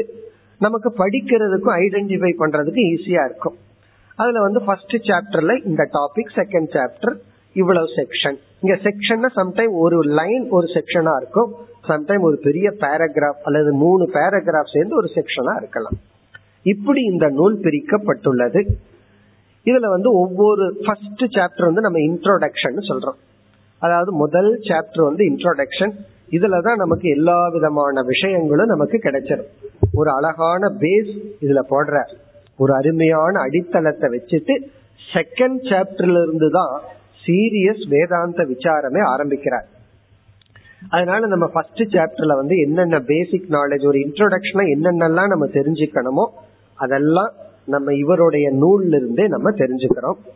முதல் இரண்டு ஸ்லோகங்கள் பிரார்த்தனை ஸ்லோகமா இருக்கு அதுக்கப்புறம் அவர் வேதாந்தத்தை ஆரம்பிச்சிடுறார் பிறகு இந்த நூல்ல எப்படி நூல் அமைச்சிருக்காருன்னு பார்த்தோம்னா உபனிஷத்துக்கள் அல்லது மற்ற சில வேதாந்த நூல்கள் எல்லாம் என்னென்ன அறிவை நம்ம அடையணுமோ அனைத்தையும் இந்த வேதாந்த சாரம்ங்கிற நூல்ல இவர் வச்சிருக்கார் ஃபர்ஸ்ட் ஸ்டெப்ல இருந்து லாஸ்ட் ஸ்டெப் வரைக்கும் இதுல நமக்கு தெளிவா சொல்றார் இப்ப வேதாந்தம் படிக்கிறேன் வேதாந்தம்னா அதுக்குள்ள என்ன இருக்கும் அப்படின்னு ஒரு கொஸ்டின் வந்தா ஃபர்ஸ்ட் ஸ்டெப்ல என்ன இருக்கோ லாஸ்ட் ஸ்டெப்ல என்ன இருக்கோ அப்படி எல்லா ஸ்டெப்பும் இதுல அமைச்சிருக்காரு அதனால இந்த நூலை நம்ம படிச்சுட்டோம் அப்படின்னா வேதாந்தத்தினுடைய ஃபுல் விஷன் நமக்கு கிடைக்கும் இந்த தத்துவ போதம்னு ஒரு நூல் இருக்கு ரொம்ப எளிமையான நூல் அதனுடைய எக்ஸ்டென்ஷன் சொல்லலாம் அதுலயும் பார்த்தோம் அப்படின்னா ஆரம்பத்திலிருந்து கடைசி வரை யார் தகுதி உடையவன் என்னென்ன தகுதி பிறகு வந்து இறைவனை பற்றிய விசாரம் ஜீவனை பற்றிய விசாரம் ஜெகத்தை பற்றிய விசாரம் இந்த மூணு பேர்த்துக்குள்ள இருக்கிற ரிலேஷன்ஷிப் என்ன பிறகு என்ன பலன் இதெல்லாம் அப்ப இந்த நூலினுடைய சிறப்பு அம்சம் வந்து வேதாந்தத்தில் இருக்கிற எல்லா ஸ்டெப் பத்து உபனிஷத்து படிச்சோம்னா பத்து உபனிஷத்துல கடைசி என்ன புரிஞ்சுக்கிறோம் அது அழகா சுருக்கமா கூறியுள்ளார் இப்ப இரண்டாவது விசேஷம் இந்த புக்கில வந்து நம்ம படிக்கிற இந்த நூல்ல வந்து சில முக்கியமாக வேதாந்தத்துல பயன்படுத்தப்படுகின்ற சொல்லினுடைய லட்சணம் கிடைக்க போகுது டெபனிஷன் சமம்னா என்ன தமம்னா என்ன ஈஸ்வரனுக்கு என்ன லட்சணம் ஜீவனுக்கு என்ன டெபனிஷன் அஜானத்துக்கு என்ன லட்சணம் மாயைக்கு என்ன லட்சணம் இந்த மாதிரி டெபனிஷன் டேர்ம்ஸ் லட்சணம் இது ரொம்ப முக்கியம் இவர் வந்து வேதாந்தம்ங்கிற சொல்லுக்கே என்ன லட்சணம் சில பேர் எட்டு வருஷம் வேதாந்தம் படிச்சுட்டு டிஃபைன் வேதாந்தா அப்படின்னா திரு திருன்னு முடிச்சுட்டு இருப்போம் அது ஒரு ஒருத்தர் வந்து பிசிக்ஸ்ல வந்து பிஹெச்டி முடிச்சுட்டு ஒரு காலேஜ்ல டீச் பண்ணிட்டு இருந்தார் நான் அவர்கிட்ட பிசிக்ஸ்ல ரெண்டு சந்தேகம் கேட்கலான்னு அவரை கூப்பிட்டு பிசிக்ஸ்ங்கிற சொல்லுக்கு என்ன டெபனிஷன் கேட்டேன் அவர் அப்படியே சொல்றதால எனக்கு தெரியாது நான் ஏதோ படிச்சோம் பொழப்புக்காக டீச் பண்ணிட்டு இருக்கிறாங்க எனக்கு தெரியாதுன்னே சொல்லிட்டேன் டிஃபைன் பிசிக்ஸ் சொன்னா அது அவருக்கு தெரியும் அதே போல பத்து வருஷம் வேதாந்தம் முடிச்சு யாராவது போய் நம்ம கிட்ட டிஃபைன் வேதாந்தான்னா இந்த வேதாந்தத்துக்கு என்ன லட்சணம் யோசிச்சு பார்த்தா தெரியலங்கிறது அப்புறம் தெரியும் ஆகவே இவர் என்ன பண்றார் வேதாந்தோ நாம டு டிஃபைன் வேதாந்தா அப்படின்னு ஆரம்பிக்கிறார் வேதாந்தம்னா ஃபர்ஸ்ட் என்ன அப்புறம் வாட் இஸ் வேதாந்த வேதாந்தம்ங்கிறது என்ன அதனாலதான் இன்ட்ரோடக்ஷன்ல நம்ம நல்லா பார்க்கல ஏன்னா இதுலயே நம்ம பார்க்க போறோம் அப்படி ஒவ்வொரு வேதாந்தத்துல பயன்படுத்துற டெக்னிக்கல் டேர்ம்ஸ் அத வந்து சமஸ்கிருதத்துல பரிபாஷா அப்படின்னு சொல்றோம் பரிபாஷான டெக்னிக்கல் டேர்ம் இது வந்து எல்லா சாஸ்திரத்திலும் இருக்கு அதாவது பிசிக்ஸ் இருக்கு கெமிஸ்ட்ரின்னு இருக்கு நம்ம சாதாரண சாப்பிட்ற உப்ப கெமிஸ்ட்ரியில வேற பேர் இருக்கும் சாப்பிட்ற சுகருக்கு கெமிஸ்ட்ரியில வேற பேர் இருக்கும் அப்படி ஒவ்வொரு சாஸ்திரத்திலையும் ஒவ்வொரு டெக்னிக்கல் டேர்ம் இருக்கு அல்லது தெரிஞ்ச வார்த்தை வேறொரு அர்த்தத்துல அங்க பயன்படுத்தப்பட்டிருக்கு கிரிக்கெட்ல போய் டக்கு அப்படிங்கிற வார்த்தைக்கு என்ன அர்த்தம் அங்க வேற அர்த்தம் நம்ம டிக்ஷனரியில பார்த்துட்டு அங்க அந்த அர்த்தத்தை எடுத்துக்க கூடாது அப்ப வந்து ஒவ்வொரு வார்த்தைக்கு அந்த இடத்துல ஏதோ ஒரு புதிய அர்த்தம் இருக்கும் அப்படி இந்த நூல்ல வந்து வேதாந்தத்துல பயன்படுத்தப்படுகின்ற அனைத்து சொற்களினுடைய டெபனிஷனை பார்க்க போறோம் பிறகு இந்த மூன்று இந்த நூலினுடைய மூன்றாவது சிறப்பு என்னவென்றால் இந்த ஆசிரியர் என்னென்ன கருத்தை எல்லாம் நமக்கு கொடுக்கிறாரோ அந்தந்த கருத்துக்கு உபனிஷத் பிரமாணத்தை சொல்ல போறார் இது வந்து இவராக எழுதிய ஒரு நூல் இவராக இது எழுதின இண்டிபெண்ட் டெக்ஸ்டா இருந்தாலும் இவர் கொடுக்கிற ஒவ்வொரு பாயிண்ட் உபனிஷத்துல எங்க இது பேசப்பட்டுள்ளதுன்னு ரெஃபரன்ஸ் கொடுக்கிறார் இதுல இருந்து இவர் என்ன ப்ரூவ் பண்றாருன்னா இது என்னுடைய சொந்த நூலா இருந்தாலும் நான் வந்து உபனிஷத்தை அப்படியே ஃபாலோ பண்ணியிருக்கேங்கிறத ப்ரூவ் பண்ற அப்ப ஒவ்வொரு ஐடியாவுக்கும் உபனிஷத் ரெஃபரன்ஸ் அத வந்து ஸ்ருதி பிரமாணம் அப்படின்னு சொல்றோம் அதாவது யாராவது ஒரு கருத்து சொன்னா நம்ம கொஞ்சம் வேதாந்தம் எல்லாம் படிச்சு நம்ம மைண்ட ட்ரெயின் பண்ணிட்டோம்னா அவங்க கிட்ட கேட்க வேண்டிய கேள்வி வந்து பிரமாணம் என்ன அப்படின்னு கேட்கணும் பிரமாணம் என்னன்னு ஒருத்தர் நம்ம கிட்ட கேக்குறாருனாவே அவர் கொஞ்சம் விஷயம் தெரிஞ்சவர் அப்படின்னு அர்த்தம் அப்படின்னா நீயா கற்பனையில சொல்ல முடியாது இப்ப ஏதாவது ஒரு கருத்தை நான் சொல்றேன் ஒருத்தர் வந்து அதுக்கு என்ன பிரமாணம்னு கேட்டார்னா அவர் விஷயம் தெரிஞ்சவர் அர்த்தம் அப்படி பிரமாணம்னு சொன்னா சும்மா நீயாக கற்பனையில எழுதக்கூடாது சொல்லக்கூடாது சில பேர் வந்து அவங்களுக்கு ஏதாவது சில அபூர்வமான அனுபவம் வந்திருக்கும் அத போய் ஒரு பெரிய தத்துவமா நாலு பேர்த்திட்ட சொல்லிட்டு இருப்பாங்க அப்படியெல்லாம் கற்பனைய சொல்லக்கூடாது உபனிஷத்தினுடைய மேற்கோள் அப்படின்னு நம்ம தமிழ்ல சொல்லுவோம் உதாகரணம் மேற்கோள்னு சொல்லுவோம் அதை இவர் கொடுக்க போற அப்ப இதுல நம்ம என்ன பண்ண போறோம் இவர் என்னென்ன ஐடியாஸ் எல்லாம் சொல்றாரோ அதெல்லாம் உபநிஷத்தினுடைய ரெஃபரன்ஸ் கிடைக்க போகுது இதெல்லாம் போகத்துல கிடையாது போகத்துல ரெஃபரன்ஸே இல்லை இங்க எல்லா ஐடியாஸுக்கு ரெஃபரன்ஸ் இருக்கு ஏதாவது ஒன்னு ரெண்டு இடத்துல இவர் ரெஃபர் பண்ணவில்லை என்றால் இந்த விளக்கு ஆசிரியர்கள் இருக்காங்களே அவங்க சும்மா இருக்கிறது இல்ல அவங்க ரெஃபரன்ஸ் கொடுத்துருவாங்க அதனால நம்ம என்ன பண்ண போறோம் இத படிக்கும் போது உபனிஷத் படிக்கிற ஃபீலிங் நமக்கு வந்துடும் ஏன்னா ஒவ்வொரு ஐடியாவும் எந்த இடத்துல எந்த உபனிஷத்து இது சொல்லுது இனி இந்த நூலினுடைய அடுத்த சிறப்பு என்னவென்றால் இந்த உபனிஷத்தை என்ன சொல்லுவார்கள் வனம் அப்படின்னு சொல்லுவாங்க உபனிஷத்துங்கிறது காடு மாதிரி அது காட்டுக்குள்ள போனா அதுல ஒரு பியூட்டி இருக்கு எந்த மரத்தையும் யாரும் வெட்டுறதில்லை அது இயற்கையா இருக்கும் மலர்கள் எல்லாம் மலர்ந்து அங்கங்க கிடக்கும் நேச்சுரல் ஃபாரஸ்டுக்குள்ள போனா எப்படி இருக்குமோ அப்படி இருக்கு உபனிஷத்துக்குள்ள போனா சில பேர்த்துக்கு காட்டுக்குள்ள போறது பிடிக்கும் சில பேர்த்துக்கு காட்டுக்குள்ள போனா பிடிக்காது ஒரு கார்டனுக்குள்ள போனா தான் பிடிக்கும் எல்லாம் அரேஞ்ச் பண்ணி பாதையெல்லாம் போட்டு அப்படி ஒரு கார்டனா இருந்தா பிடிக்கும் சமஸ்கிருதத்துல காடுக்கு வனம்னு பேரு கார்டனுக்கு உபவனம் அப்படின்னு பேரு உபவனம்னா வெல் அரேஞ்சு ஃபாரஸ்ட் அர்த்தம் காட்டையே அழகா அரேஞ்ச் பண்ண அதுக்கு பேர் என்ன உபவனம் அப்படி இந்த உபனிஷத்துக்குள்ள போனா கருத்துக்கள் எல்லாம் அங்கங்க அப்படியே சிதறி கிடக்கும் காட்டுல போனோம்னா பூவெல்லாம் எப்படி இருக்கும்னா அரேஞ்சா இருக்காது ஒரு மஞ்சள் பூ இருக்கும் சிகப்பு பூ இருக்கும் வெள்ளப்பூ இருக்கும் ஆனா கார்டன்ல என்ன அழகா அரேஞ்ச் பண்றோம் அதே போல இந்த ஆசிரியர் என்ன பண்றார் உபனிஷத்து கருத்துக்களை ஒரு கோர்வைய நமக்கு கொடுக்க போறார் ஒரு சிஸ்டமேட்டிக்கா டெவலப் பண்ணி கொடுக்க போற உபனிஷத்தெல்லாம் ஏன் அப்படி இருக்குன்னா அது அப்படித்தான் இருக்கு அவ்வளவுதான் அதுக்காகத்தான் விளக்க ஆசிரியர்கள் என்ன பண்றாங்க நமக்கு வந்து ஒரு கோர்வைய வெல் அரேஞ்சு அப்ப வேதாந்த சாரத்தை என்னன்னு சொல்லலாம் உபவனம் it's a garden garden of knowledge இது ஒரு அறிவை வந்து நல்லா அரேஞ்ச் பண்ணி நமக்கு கொடுக்குது அப்ப இந்த மாதிரி ஒரு நூலை நம்ம படிக்கும் பொழுது அதுவும் குறிப்பா பகவத்கீதையெல்லாம் முடிச்சதுக்கு அப்புறம் பகவத்கீதையிலேயே நமக்கு சாஸ்திரத்துல நல்ல ஒரு அறிமுகம் ஆயிட்டோம் அதை முடிச்சுட்டு இந்த வேதாந்த சாரத்தை நம்ம படிச்சு முடிக்கும் பொழுது என்ன நமக்கு கிடைக்கும் ஒரு ஃபுல் விஷன் நமக்கு கிடைக்கும் ஆரம்பத்திலிருந்து கடைசி வரைக்குள்ள விஷன் கிடைக்கும் அந்த விஷன்ல இருந்து நமக்கு தெரிஞ்சிடும் அந்த விஷனோட நம்மைய நம்ம பார்த்தோம்னா நாம எங்க இருக்கிறோம்னு தெரிஞ்சிடும் ஃபுல் விஷன் தெரிஞ்ச உடனே நம்மளுடைய ஸ்டேட்டஸ் நமக்கு தெரிஞ்சிடும் பிறகு நம்ம எந்த ஸ்டெப்ல நம்ம வந்து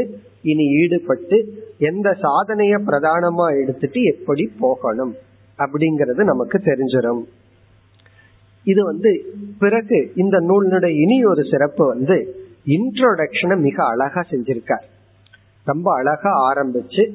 அதாவது இந்த ரன்வேன்னு சொல்லுவாங்க பிளைட் வந்து இறங்கி ஏறணும்னா ரன்வே நல்லா இருக்கணும் அதே போல இந்த வேதாந்தத்துக்குள்ள நம்ம பிரவேசிக்கணும் அப்படின்னு சொன்னா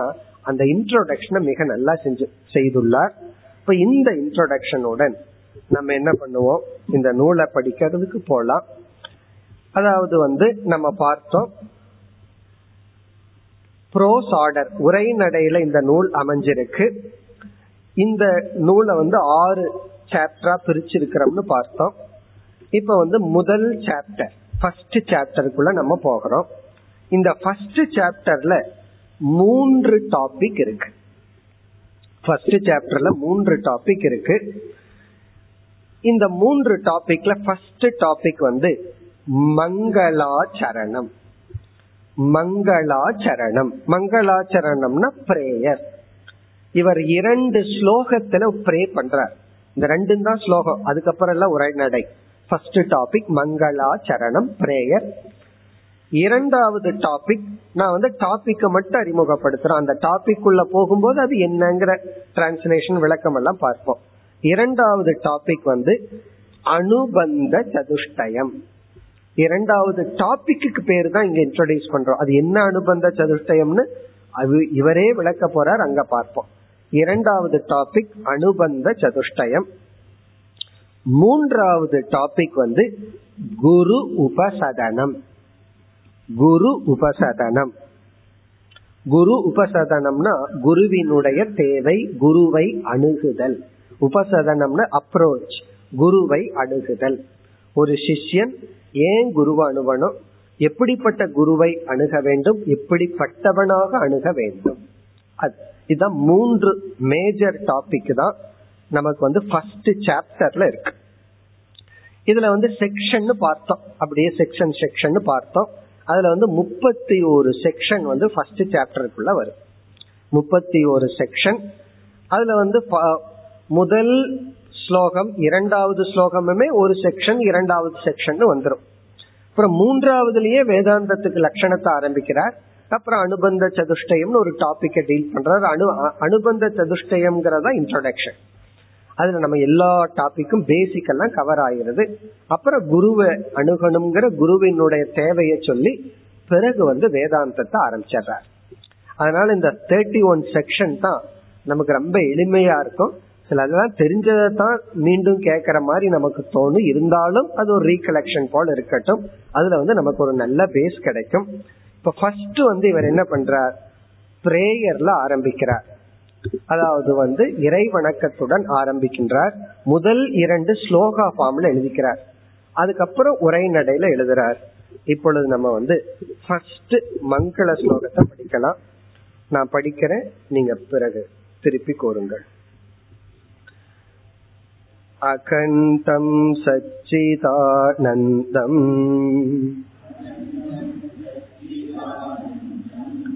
अवाङ्मनसगोचरम् आत्मानमखिलाधारम्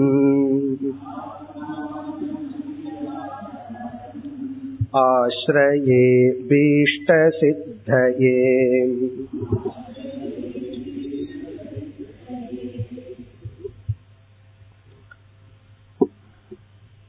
முதல் ஸ்லோகமும்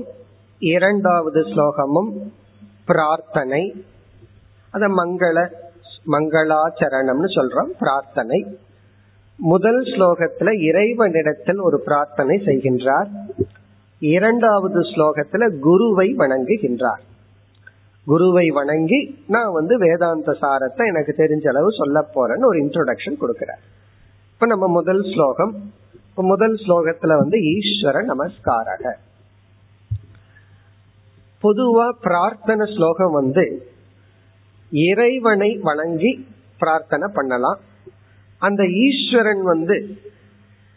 ஜென்ரலா ஈஸ்வரன் இறைவன் அப்படின்னு சொல்லி இருக்கலாம்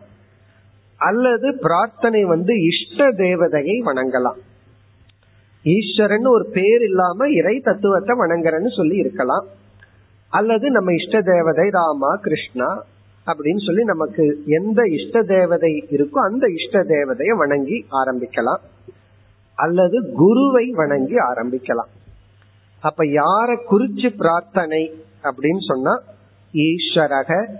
இஷ்ட தேவதா அல்லது குரு இந்த ஸ்லோகத்துல ஈஸ்வரனை குறிச்சு தியானிக்கிறார் அடுத்த ஸ்லோகத்துல குரு நமஸ்காரம் தன்னுடைய குருவை வணங்கி அவர் வந்து ஆரம்பிக்கிறார் ஏன்னா இந்த அறிவு எனக்கு வந்து இத நான் நூலை எழுதுறதுக்கு யார் காரணமோ அந்த குருவை வணங்கி ஆரம்பிக்கிறார் அது அடுத்த ஸ்லோகம் இப்ப இங்கு வந்து ஈஸ்வரனை வணங்குறார் இப்ப யார குறிச்சு பிரார்த்தனைனா ஈஸ்வரன் அல்லது இஷ்ட தேவதா இனி அடுத்தது வந்து வாட் ஃபார் எதற்காக பிரார்த்தனை பண்றார் அப்படிங்கறது அடுத்த கேள்வி அதையும் இவர் இங்க சொல்றார் எதற்காக பிரார்த்தனை அப்படின்னு சொன்னா இவர் வந்து சொல்றார் என்னுடைய விருப்பம் நிறைவேறன்னு சொல்றார் இந்த ஸ்லோகத்தினுடைய கடைசி சொல் அபீஷ்ட சித்தையே அபீஷ்ட சித்தி என்றால் என்னுடைய விருப்பம் நிறைவேறுவதற்காக இறைவனை நான் வழிபடுகின்றேன் இவருடைய விருப்பம் என்ன இவர் என்ன பண்ண ஆரம்பிச்சிருக்கார் இப்போ இந்த டெக்ஸ்டை எழுத ஆரம்பிக்கிறார் வேதாந்த சாரம் அப்படிங்கிற ஒரு நூலை எழுத ஆரம்பிக்கிறார் ஆகவே இவருடைய விருப்பம் என்னவா இருக்கும்னா எழுதி முடிக்கணும் அதான் விருப்பம் அதான் கிரந்த சமாப்திகி அப்படின்னு சொல்றேன் கிரந்த சமாப்திகி அபீஷ்ட சித்திகி அபீஷ்ட சித்தினா இவருடைய விருப்பம் வந்து எழுத ஆரம்பிச்சது பாதியில நின்னு போக கூடாது அது கம்ப்ளீட் ஆகணும் சரி இவர் எதற்காக எழுதுறார் இவர் எழுதுறார் எழுதி ஏதோ முடிச்சிடுறார் முடிச்சதுக்கு அப்புறம் இவரை தவிர இந்த நூலை யாருமே படிக்கலன்னு வச்சுக்கோமே அப்படித்தான் சிலதெல்லாம் இருக்கும் நம்ம எழுதுவோம் நம்ம டைரி மாதிரி நம்ம தவிர யாரும் படிக்க மாட்டாங்க படிக்க முடியாது படிக்க வேண்டிய அவசியம் இல்லை அது வேற விஷயம் இவர் இந்த நூலை எழுதி யாருமே படிக்காம லைப்ரரியில மட்டும் இருந்ததுன்னு என்ன பிரயோஜனம் ஆகவே இவருடைய இன்டென்ஷன் வந்து இவர் எழுதுறதுடைய நோக்கம் பலர் படித்து பயன்படணும் ஆகவே இரண்டாவது வந்து பிரசித்தி பிரசித்தி அப்படின்னு சொன்னா இந்த நூல் வெளி வரணும் இந்த நூலை வந்து நாலு பேர் படிக்கணும் அதற்காக பிரார்த்தனை அப்ப இவருடைய இன்டென்ஷன் என்ன இந்த நூலை எழுதும் போது எதுக்கு பிரார்த்தனை பண்றார் இத நான் எழுதுறேன் இத நான் எழுதி முதல்ல முடிக்கணும் முடிச்சதுக்கு அப்புறம் பிரசித்தி பிரசித்தினா இத நாலு பேர் படிக்கணும் இது நாலு பேர்த்துக்கு தெரிய வந்து பயனடையணும் இது இவர் இனி நமக்கு ஒரு சந்தேகம் வரலாம் அவர் வந்து பிரார்த்தனை பண்றார் எதற்கு நூலை கம்ப்ளீட் பண்ணணும் இது வந்து அது நாலு பேர்த்துக்கு தெரிஞ்சு பயன்படணும்னு இது நடந்தாச்சு ஏன்னா இவர் இந்த நூலை முடிச்சிருக்கிறார் ஐநூறு வருஷத்துக்கு முன்னாடி எழுதி இன்னைக்கும் நாம இதை படிச்சுட்டு இருக்கிறோம் ஆகவே ரெண்டு நடந்தாச்சு நாம எதுக்கு இந்த பிரார்த்தனை பண்ணணும் இதை ஸ்கிப் பண்ணிட்டு போலாமே அப்படின்னு ஒரு கேள்வி வரலாம் அவர் வந்து மனசுக்குள்ளேயே பிரார்த்தனை பண்ணிட்டு போயிருக்கலாம் அதை எழுதி அதை எதுக்கு ஒரு டெக்ஸ்டா நம்ம படிக்கணும் இப்ப நம்ம ஒவ்வொரு கிளாஸுக்கு முன்னாடி இந்த ஸ்லோகத்தை படிக்க வேண்டிய அவசியம் என்னன்னா அவருக்கு வந்து நூலை எழுதி முடிக்கணும் அப்படிங்கிறதுக்கு பிரார்த்தனை நாம இந்த ஸ்லோகத்தை பிரார்த்தனை பண்ணி ஆரம்பிக்கிறது வந்து இந்த நூலை படிச்சு முடிக்கணும் அப்படிங்கிறதுக்காக ஏன்னா திடீர்னு கொஞ்ச நாள்ல போதும் அப்படின்னு தோணிடக்கூடாது அப்போ நம்ம வந்து பட்டண சமாப்திகி அது வந்து கிரந்த சமாப்தி அந்த எழுத்து கம்ப்ளீட் ஆகணும் நம்ம வந்து இந்த நூலை முழுமையா படிச்சு முடிக்கணும் ஏன்னா ஆரம்பிக்கிறது ரொம்ப சுலபம் ஆனால் அதை முடிக்கிற வரைக்கும் தாக்கு பிடிக்கணுமே அது ரொம்ப கஷ்டம் ஆகவே ஒரு பிரார்த்தனை என்ன பிரார்த்தனைனா இதை நாம் படிச்சு முடிக்கணும் பிறகு அவருக்குள்ள ரெண்டு இன்டென்ஷன் இருந்தது ஒண்ணு வந்து இதை நான் எழுதி முடிக்கணும் அதே சமயம் இது நாலு பேர்த்துக்கு பிரயோஜனப்படுற மாதிரி இருக்கணும் அதுக்காக தான் எழுதுற நம்மளும் படிச்சு முடிச்சாச்சு ஆனா அதுல பிரயோஜனமே இல்லைன்னா படிச்சு முடிச்சதுக்கு அப்புறம் இந்த படிப்புனால நமக்கு ஏதாவது ஒரு பிரயோஜனமும் வரணும் ஆகவே மனன சித்திகி இத நான் மீண்டும் மீண்டும் காண்டம்ப்ளேட் பண்ணி பல சித்திகி இந்த நூல்லிருந்து எனக்கு ஏதாவது ஒரு பலன் வரணும் இதுல இருந்து ஒரு பெனிஃபிட்டை நான் டிரைவ் பண்ணணும் வெறும் படிச்சு முடிக்கிறது மட்டுமல்ல படிச்சு முடிக்கிறதே ஒரு பலன் தான் இருந்தாலும் அது படிச்சு முடிக்கிறதும் இல்லாம இதுல இருந்து ஒரு பலன் வரணும் அதற்காகவும் நம்ம என்ன பண்றோம் பிரார்த்தனை செய்கின்றோம் இப்ப நாம ஏன் பிரார்த்தனை பண்றோம் அப்படின்னு சொன்னா படிச்சு முடிக்கிறதுக்கும் பலனுக்காக அவர் ஏன் பிரார்த்தனை பண்றார் அப்படின்னு சொன்னா நூலை முடிக்கிறதுக்கும் பிரசித்திக்கும் ஆகும் இதெல்லாம் தான் விளக்க ஆசிரியர் சும்மா இருக்கிறதுல இதை ஆரம்பிச்சிருவாங்க இப்படித்தான் ஆரம்பிப்பாங்க ஒரு ஸ்லோகத்துக்கு முன்னாடி அவங்க கொடுக்கற கேள்வி பதில்கள் எது பிறகு இனி ஒருத்தன் இனி ஒரு கேள்வி கேட்கறான் பிரார்த்தனை எல்லாம் மனசுக்குள்ள வச்சுக்க வேண்டியது தானே இதையெல்லாம் எதுக்கு வெளியே சொல்லிட்டு இந்த குழந்தைகிட்ட கோயிலுக்கு போனா அதான் லாஜிக் அது எது கடவுள் தான் வீட்லயே இருக்காரு போட்டோ வச்சிருக்கீங்க இங்கேயே கும்பிடலாமே இது கோயிலுக்கெல்லாம் போகணும் நாலு பேர்த்துக்கிட்ட எதுக்கு அதை காட்டிக்கணும் எதுக்கு விபூதி வைக்கணும் எதுக்கெல்லாம் காட்டிக்கணும் மனசுக்குள்ளேயே இருந்தா போதுமே இந்த காலத்து கேக்குற குழந்தைங்க அந்த காலத்து ஒரு பூர்வபக்ஷிய கேக்குறான் அவருக்கு பிரார்த்தனை பண்ணணும்னா மனசுக்குள்ள பண்ணிட்டு நேரடியா எழுத ஆரம்பிக்கலாம் நாம பிரார்த்தனை பண்ணணும்னா மனசுக்குள்ள பண்ணிட்டு படிக்க ஆரம்பிக்கலாமே அது எதுக்கு ஒரு டெக்ஸ்டினுடைய பார்ட்டா இருக்கணும் அதுக்கு ஒரு விளக்கு அதுக்கு பதில் வந்து இவர் மனசுக்குள்ள பிரார்த்தனை பண்ணா மாணவர்களாகிய நமக்கு வந்து இவர் பிரார்த்தனை பண்ணிட்டு பண்ணியிருக்காரா இல்லையான்னு நமக்கு தெரியாது ஆகவே அதுக்கு கொடுக்கிற பதில் வந்து சிஷ்டாச்சாரக சிஷ்டாச்சாரம்னா இதுதான் முறை அப்படின்னு சொல்லி நமக்கு புகட்டுவதற்காக நீ எந்த ஒரு நல்ல காரியம் பண்றதா இருந்தாலும் பிரார்த்தனையுடன் தான் அந்த நல்ல காரியத்தை ஆரம்பிக்கணும் அப்படிங்கறது சிஷ்டாச்சாரக சிஷ்டாச்சாரம்னா இத நமக்கு புகட்டுகிறார் இது ஒரு டெக்ஸ்டா எழுதி நமக்கு இந்த ஞானத்தை புகட்டுறார் என்ன ஞானம்னா நல்ல காரியம் நீ என்ன பண்றதா இருந்தாலும் பிரார்த்தனை பண்ணித்தான் பண்ணணும் இனி ஒருத்தர் அழகா கேட்டார் அப்ப கெட்ட காரியத்துக்கு பிரார்த்தனை பண்ண வேண்டாமா அப்படின்னா அதுக்கு பதில் வந்து பண்ண வேண்டாம் காரணம் கெட்ட காரியம் ஆரம்பிச்சின்னா தடையில்லாம நடந்துரும் ஆகவே நீ எதுக்கு பிரார்த்தனை பண்ணணும் ஸ்ரேயாம்சி பகு விக்னானி நீ நல்லத ஆரம்பிச்சா தான் உனக்கு தடை வரும் நீ கெட்ட காரியம் ஆரம்பிக்கும் போது நீ எந்த பூஜையும் போட வேண்டாம் எந்த பிரார்த்தனையும் பண்ண வேண்டாம் அது நடந்துரும் அப்படின்னு என்னன்னா கெட்டது பண்றதுக்கு உள்ள இருக்கிற சம்ஸ்கார பலம் அவ்வளவு இருக்கான் என்ன தடை இருந்தாலும் அது நீக்கிட்டு போயிருமா நல்லது பண்ணணும்னா தான் உள்ள இருக்கிற சம்ஸ்காரம் அவ்வளவு விடாம நம்ம என்ன பண்ணுமா இல்லாத காரணத்தை எல்லாம் கண்டுபிடிக்கும் நல்லதை நிறுத்துறதுக்கு கற்பனையான காரணத்தை கண்டுபிடிச்சு முன்னாடி நிறுத்திடும் ஆகவே நல்ல காரியத்தை ஆரம்பிக்கிறதுக்கு முன்னாடி பிரார்த்தனை பண்ணணும் இனி பிரார்த்தனையில இனி ஒரு கொஸ்டின் இருக்கு எப்படி இந்த பிரார்த்தனை ஒர்க் ஆகுது அப்படிங்கறது ஒரு கொஸ்டின் இருக்கு அதனோட ஆன்சரை மட்டும் இப்ப பார்த்துட்டு விளக்கத்தை பிறகு பார்ப்போம் அதாவது பதில் இதற்கான பதில் அதாவது இந்த பிரார்த்தனை எந்த விதத்துல இவருக்கு வந்து சமாப்திக்கு காரணமாகுது இப்படி பிரார்த்தனை பண்றதுனால எப்படி இது பிரசித்தி ஆகுது அல்லது இந்த பிரார்த்தனை எப்படி நம்ம படிக்க வைக்கிறது எப்படி நமக்கு பலனை கொடுக்கும் பிரார்த்தனைக்கு அந்த சக்தி இருக்கான்னு சொன்னா இங்க இனி ஒரு நியதி இருக்கு பிராரப்த பாபம் ஆகாமி புண்ணியன நஷ்யதி அப்படின்னு ஒரு நியதி பிராரப்த பாபம்னா நம்ம ஏற்கனவே செய்து வைத்திருந்த சில பாபங்கள் இப்பொழுது செய்கின்ற ஆகாமி புண்ணியனா